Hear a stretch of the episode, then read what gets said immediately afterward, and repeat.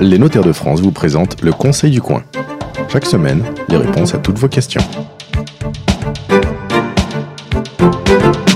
Bienvenue sur la radio du Conseil du Coin. Nous sommes aujourd'hui à Quimper, à la brasserie, à la Taverne des Halles, qui a la gentillesse de nous accueillir pour enregistrer euh, ces émissions euh, avec nos invités que je vais vous présenter dans quelques instants. Je vous rappelle que euh, le Conseil du Coin vous permet de répondre à tout un tas de questions en matière de patrimoine, de fiscalité, d'achat, de vente de biens immobiliers, de legs, de donations, bref, tous ces petits problèmes du quotidien qui peuvent vous causer bien des soucis. Parmi ces soucis, connu, mais on peut anticiper, on peut prévenir. Il y a évidemment celui de la succession. C'est la vie, hein, évidemment, un, père ou une mère qui s'éteint. C'est d'abord très triste, mais c'est aussi, euh, au bout de quelques semaines, quelques mois, prendre conscience qu'il va falloir organiser cette succession. La loi nous laisse six mois pour déclarer le tout aux impôts, mais parfois cela prend beaucoup, beaucoup, beaucoup plus de temps pour résoudre cette solution, décider du sort euh, du patrimoine notamment. Et c'est donc de cela dont nous allons parler avec nos deux invités euh, du jour. Euh, Dany bonjour. Bonjour. Merci d'être venu jusqu'à nous pour nous donner des tuyaux, des conseils sur la succession. Pascal Bureau, bonjour. Bonjour. Vous êtes notaire à Andernos-les-Bains. Euh, Est-ce qu'on parle aujourd'hui à ceux qui veulent prévoir leur succession, organiser leur succession, ou on parle aussi à ceux qui sont en plein dedans? En plein dedans. Bah, Peut-être, euh, effectivement, il faut commencer à parler euh, aux gens qui sont bien vivants mmh. et qui veulent aider euh, leurs héritiers dans toutes les démarches qui seront à accomplir, qu'ils devront accomplir après le décès. Mmh. Et ça, c'est une, c'est quelque chose euh, que j'aborde assez régulièrement en à disant aux gens. Quel âge avez-vous Ah, il n'y a pas d'âge. Il ouais, n'y a pas d'âge, même sur euh, des, des, des jeunes clients notamment qui sont dans des situations euh, familiales un petit peu particulières. Mmh. Une mère célibataire. Euh, qui va laisser un jeune enfant ou un jeune majeur. Mmh. Et donc, euh, souvent, on aborde avec euh, les clients en leur disant, ce problème en leur disant, ben voilà, dans tous les cas, qu'il y ait ou non un conjoint survivant, il va y avoir une succession administrative, c'est-à-dire un certain nombre de démarches à accomplir et le notaire a un certain nombre d'actes à rédiger. Pour faire ces démarches et pour rédiger ces actes, eh voilà une liste type de documents que vous devriez euh, réunir, mettre chez vous dans un dossier sur lequel vous marquerez en gros notaire, et que vos héritiers, alors qu'ils seront encore dans le deuil, qu'ils auront euh, leur, euh, leurs yeux euh, pleins de larmes, ils pourront quand même attraper ce dossier, le remettre au notaire mmh. et être ainsi déchargés de tout le côté administratif du règlement de la succession. Bon, ça c'est le schéma idéal, Pascal Urgo. Mmh. Mmh. Non mais c'est le schéma idéal pour le oui. notaire, mais c'est pas la vérité. Ça arrive ah, quand même pas tous les jours, ça. Euh, oui. Ça dépend ouais. du notaire. Dany, euh, ça arrive. arrive. J'ai rencontré des gens qui étaient, qui avaient des clients qui étaient assez vous prévoyants. en études hein, très longtemps. Oui, pendant 40 ans, oui. Ouais. Et oui, oui, j'ai rencontré des gens où les héritiers venaient avec la pochette, avec euh, tout, mmh. les instructions étaient. Euh, mais bon, c'est pas. C'est pas la généralité. Non, c'est pas la généralité. Premier conseil, puisque ouais. aujourd'hui le but de notre émission c'est de donner un guide pour la succession. Mmh. C'est possible. Il y en oui. a qui le font. Oui. Vous pouvez tout mettre dans une pochette, de temps en temps voir votre notaire pour qu'il vous dise ajoute ça, euh, pense à faire tel acte, mais on peut tout préparer de son vivant pour que ce soit simple et limpide. Euh, alors la première chose, c'est quand même peut-être de faire euh, un testament ce fameux testament. Euh, alors, il y a plusieurs types de testaments d'ailleurs, si je me souviens bien. Le testament holographique. Le holographe. Oui, holographe. Le holographe, donc qui est un sous-seing privé. Mm -hmm. mmh. Donc, des... on rappelle qu'on l'écrit à la main, c'est pas l'ordinateur. Il doit voilà, être manuscrit, manuscrit, daté et signé. Et signé. D'accord, voilà. manuscrit, daté, on, signé. Pour le conserver, on peut le déposer chez le notaire mmh. avec une inscription, je pense que c'est toujours pareil, oui, au oui. fichier central des dispositions de Et donc là, volonté. il est enregistré. Il est enregistré. On sait que mmh. le. Physiquement, vous le scannez d'ailleurs, vous, vous vous, le scannez vous-. Non, vous ne le Ah, numérisez non, pas. non, non, non, non, non. pas. Le, testament n'existe pas tant que la personne n'est pas décédée. Voilà. D'accord. Alors ça, c'est le seul acte chez nous qui n'a, pas. qui n'a pas d'existence tangible. Donc, ça Il veut est dire que- enregistré, c'est sa présence qui est enregistrée. Donc euh, comme euh, avec Johnny Hallyday ou euh, dans les séries ou dans les films, il peut y avoir autant de testaments que d'intentions. Des fois, Oui. vous avez 15 testaments. Ah oui. Ça arrive. oui, D'accord. Et il donc faut c'est faire le le, plus tri, récent. euh, le plus récent euh, qui va Alors, pas rentrer. toujours. Pas toujours, parce Pas qu'il y a toujours. plusieurs dispositions qui peuvent être Ah. prises. Les dispositions peuvent. euh, Tu peux mettre. C'est des codicilles. Voilà, et c'est Ah, même sans être des codicilles, c'est des. Il faut les des fois, lire. Il Alors, faut les lire pour voilà. ressortir les, les dispositions du défunt. Ah oui, parce qu'il Et faudrait qu'une disposition démonte une disposition Voilà. précédente pour la Absolument. faire Qu'elle disparaître. En fait, en Mm. face de 15 testaments, Ouais. le notaire a un véritable travail d'interprétation. Mmh. Il va lire les 15 testaments, essayer d'en extirper la volonté, Mhm. Voir si certains testaments viennent annuler des testaments précédents, et puis finalement se faire une ligne de conduite pour Alors, euh, on rigole, le mais règlement. qu'est-ce que testament euh, dans ça existe Ah oui, oui, Ça existe, ah oui, ça existe. Notamment, euh, Mhm. on a changé 14 fois le nom de la personne qui va s'occuper du chat. Ah oui. D'accord. Le nom bon. du chat aussi. Oui, bon. Oui, Ça, c'est pas- route, le ça, nom le du chat, chat a le changé. Si c'est le chat de Karl Lagerfeld, je comprends qu'il y a un sujet, Voilà. mais euh, on rappelle qu'il est euh, Oui. a priori détenteur de compte bancaire, ce qui n'est techniquement a priori pas possible, mais c'est pas grave. Euh, et euh, il a reçu plusieurs millions d'euros en droits d'auteur. Mais enfin bon, bah, vous n'avez pas traité le cas du chat de, de Karl Lagerfeld. Dommage. Euh, Non, je regrette. Là, vous, euh, oui, j'imagine. Vous avez dit, on change euh, 14 fois le nom de la personne qui va s'occuper du chat Oui. et ou euh, du chat.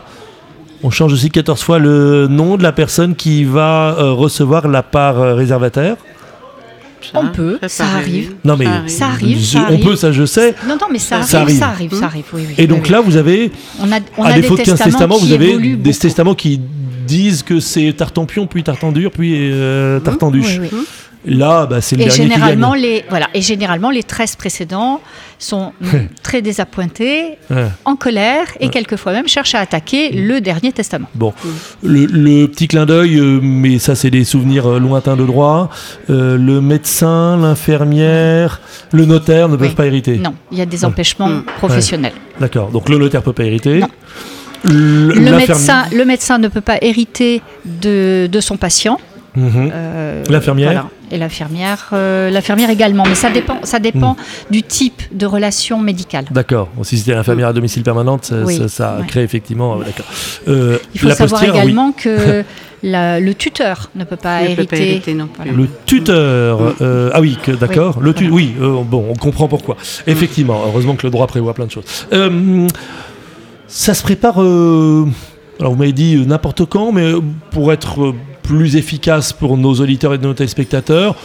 À quel moment, quand vous regardez un petit peu votre portefeuille de, de- de- de clients dans votre cabinet, euh, Pascal Burgot, vous dites tiens, celui-là, je vais le sortir de la pile parce qu'il vient de fêter ses 50 ans. Et c'est le moment de lui souhaiter bon anniversaire en disant pense à ta succession. non, je rigole, mais Non. à quel moment ça commence à devenir un sujet dans un rendez-vous? Quand ils, de- quand ils deviennent propriétaires, souvent j'aborde cette question-là au moment où ils achètent, quelquefois même au propriétaire à moment. 30 ans, oui, en tant que primo-accédant. d'accord Euh, nous abordons le problème de l'héritage. Parce que souvent, lorsque justement ce sont des personnes qui sont très jeunes, euh, souvent ce sont des couples qui ne sont pas mariés, Mhm. donc on va euh, leur expliquer Alors souvent, quelles sont les règles. c'est 1 sur 2, oui. Oui. Mhm. On va leur expliquer quelles sont les règles de la de leur propre succession, comment est-ce qu'elle se déroulerait, et on va les amener à réfléchir sur justement la- leur succession, savoir qui ils souhaitent instituer euh, euh, légataire, est-ce qu'ils peuvent déjà changer la règle euh, de dévolution, puisque s'ils ont des enfants, eh bien ça va être leurs enfants. On etc., rappelle, Pascal, etc. on l'a déjà dit dans une autre émission, mais de mémoire, si je ne commets pas d'erreur, c'est plutôt conseillé d'acheter en étant marié qu'en étant concubin. Oui, Parce que. s'il y a des enfants. Euh, S'il y a des enfants. Parce a des que enfants. si on n'est pas S'il n'y marié. a pas d'enfants. Alors, Hmm. il y a- en fait, il y a trois règles. Première règle, j'ai pas de patrimoine et j'ai pas d'enfants. Le concubinage, c'est parfait. Je n'ai personne à Ouais. protéger. D'accord. La deuxième règle, c'est j'ai un patrimoine mais je n'ai pas d'enfants. Le Pax, associé à un testament. Parfait. Pour Troisième, cou- protéger le survivant protéger si le- tout se passe bien, bien sûr. Absolument. Mm. troisième règle, j'ai un patrimoine et des enfants, mariez-vous. Mm. Voilà. Donc vous- Premier vous- conseil. Allez donc- voir Monsieur le maire. Donc vous, vous, non mais, euh, Non, mais c'est vrai, on rigole, hein, mais vous mariez des, des couples Ah en oui. concubinage notoire Bah depuis oui. Ah toujours oui, oui, oui. et qui ont 60 ans et vous leur dites bon bah Ah oui. c'est le moment Faut de se protéger. Ouais. C'est se protéger, protéger l'autre, Et on se protéger marie ses enfants. et, et on passe à la communauté universelle aussi, par, par ailleurs, ce qui est Oui, ça, c'est un autre sujet. pas- C'est un autre sujet, autre sujet. d'accord. Ouais. Ah bah si on se marie avec l'infirmière, c'est encore une autre histoire, effectivement. Euh, quand il y a des enfants issus de plusieurs mariages, ou même simplement de Mm. plusieurs unions, on dit plusieurs lits, euh, c'est plus compliqué, le guide de la succession, euh, Pascal Burgot et Dany Lasnek. Mm. Oui, ça devient. Ça devient, ça devient com- plus compliqué. mais- Euh, ça va Bah oui. dépendre de la structure de la famille. Mm. Ça va dépendre également du lien qui unit les différents membres de cette famille. Mhm. Euh, Il y a des familles recomposées dans lesquelles les membres sont tous extrêmement proches. On a même des familles euh, recomposées dans lesquelles nous avons des adoptions croisées, des adoptions simples croisées, de Mhm. façon à ce que tous les enfants soient considérés Comme enfants. étant issus Mhm. du, du même lit. Ça c'est pour les enfants, mais il y a quand même les ex-compagnes qui ont de mémoire en- encore des, des, des- des droits résiduels, notamment quand elles ont été mariées. Elles ont des bouts de pension de réversion. Pour des bouts de pension de réversion. Et Oui. elles n'ont pas des bouts de patrimoine, non, quand elles sont divorcées, elles ont Non, rien. c'est juste la pension de Oui, oui, c'est fini, c'est fini. C'est fini, mais il y a eu. Oui, Il y a le eu- divorce a réglé le problème. D'accord, euh, ok. Oui, ah oui d'accord, c'est fini, mais il y a eu. Oui, le divorce a déjà soldé ce- ce- cette dette, mais on a encore le, le bout de pension de ré- ré- réversion à Et garder je, dans un je coin de pense, tête. Dani, que tu as vécu une période dans le notariat dans lequel les donations au dernier vivant n'étaient pas automatiquement pas annulées annulées par le plus. divorce. Mm. Et ça, ça a donné lieu à des rendez-vous amusants. Ouais, Voilà, parce que nous pouvions avoir- D'accord. Ouais, ouais. le- L'ex-conjoint avait toujours des droits Droits, quoi, de- voilà. dans la succession. Et, Et la loi a corrigé ça euh, voilà, et arrivé très très vite.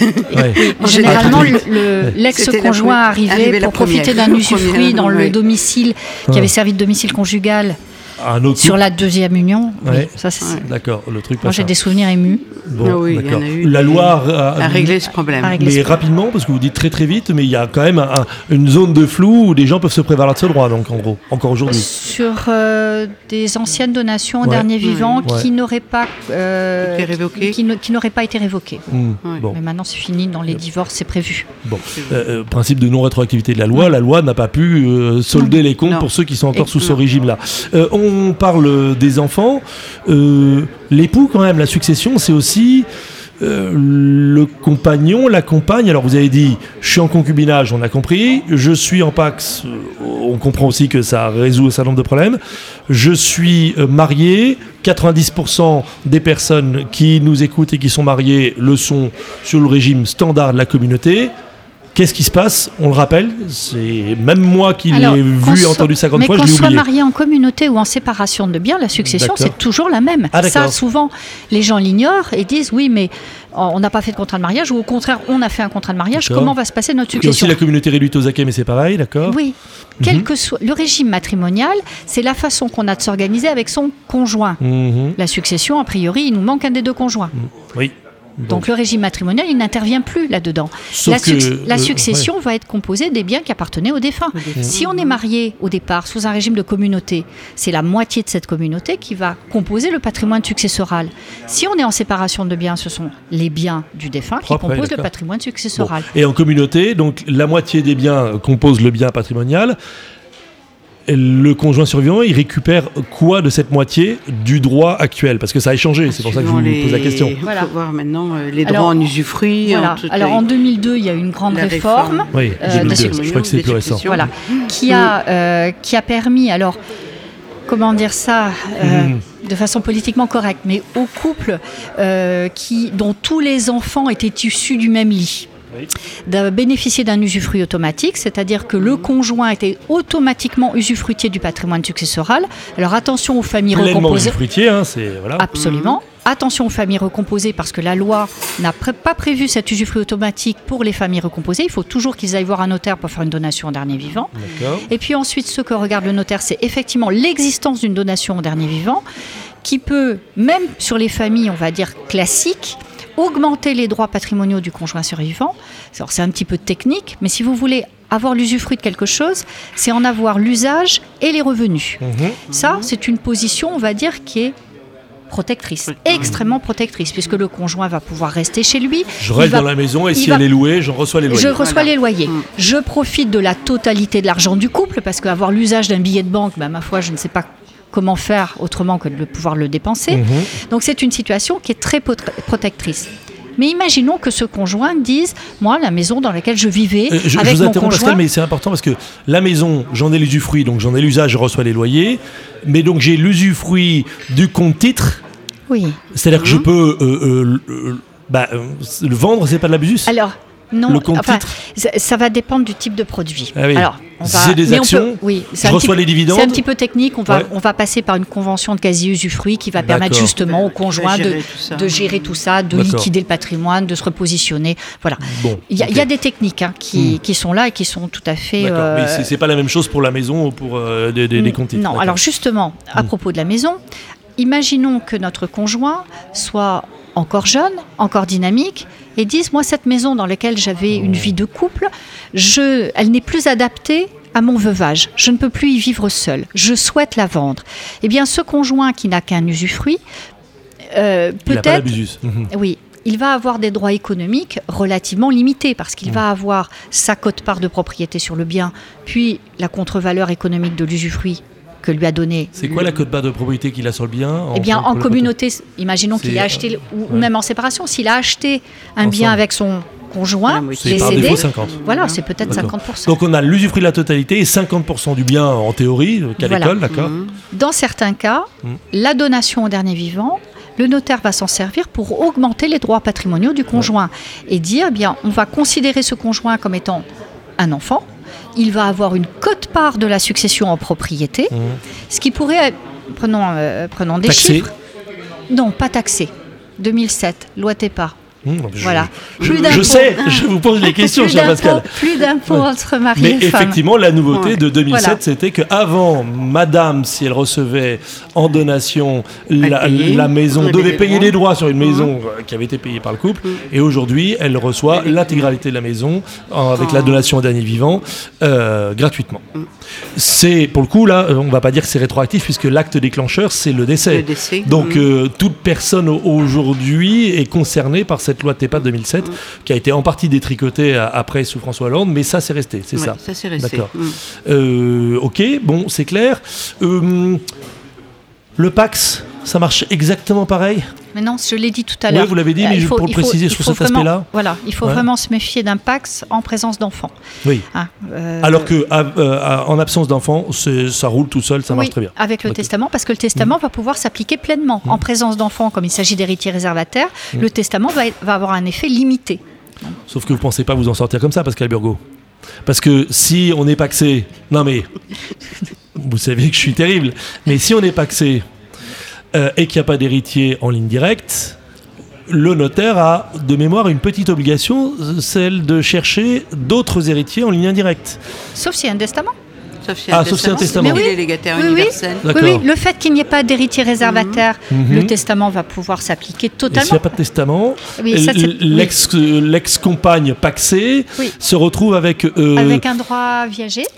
Avec un droit viager et euh, elle se retrouve avec un petit. euh, c'est quoi C'est le petit-fils du grand-oncle euh, qui est en sixième, en, Alors, sixième voilà, position. le- on va rechercher les héritiers jusqu'au le sixième, sixième- sixième degré. Oui. Et le sixième degré de mémoire, c'est le petit-fils du grand-oncle. Euh, ouais. Oh oui, Vous me demandez quand vous. Ah, voilà. C'est- Non mais ça veut dire que euh, si on n'a pas de frère, pas de sœur, pas de euh, donc pas, Pas de frère, pas de sœur, pas donc pas de nièce et pas de neveu, euh, on va remonter aux étages au-dessus et on va chercher qui dans les grands-parents et donc grands-oncles a des enfants qui pourraient se présenter au quatrième, cinquième ou sixième rang. Et là, ça devient sérieux. On est d'accord.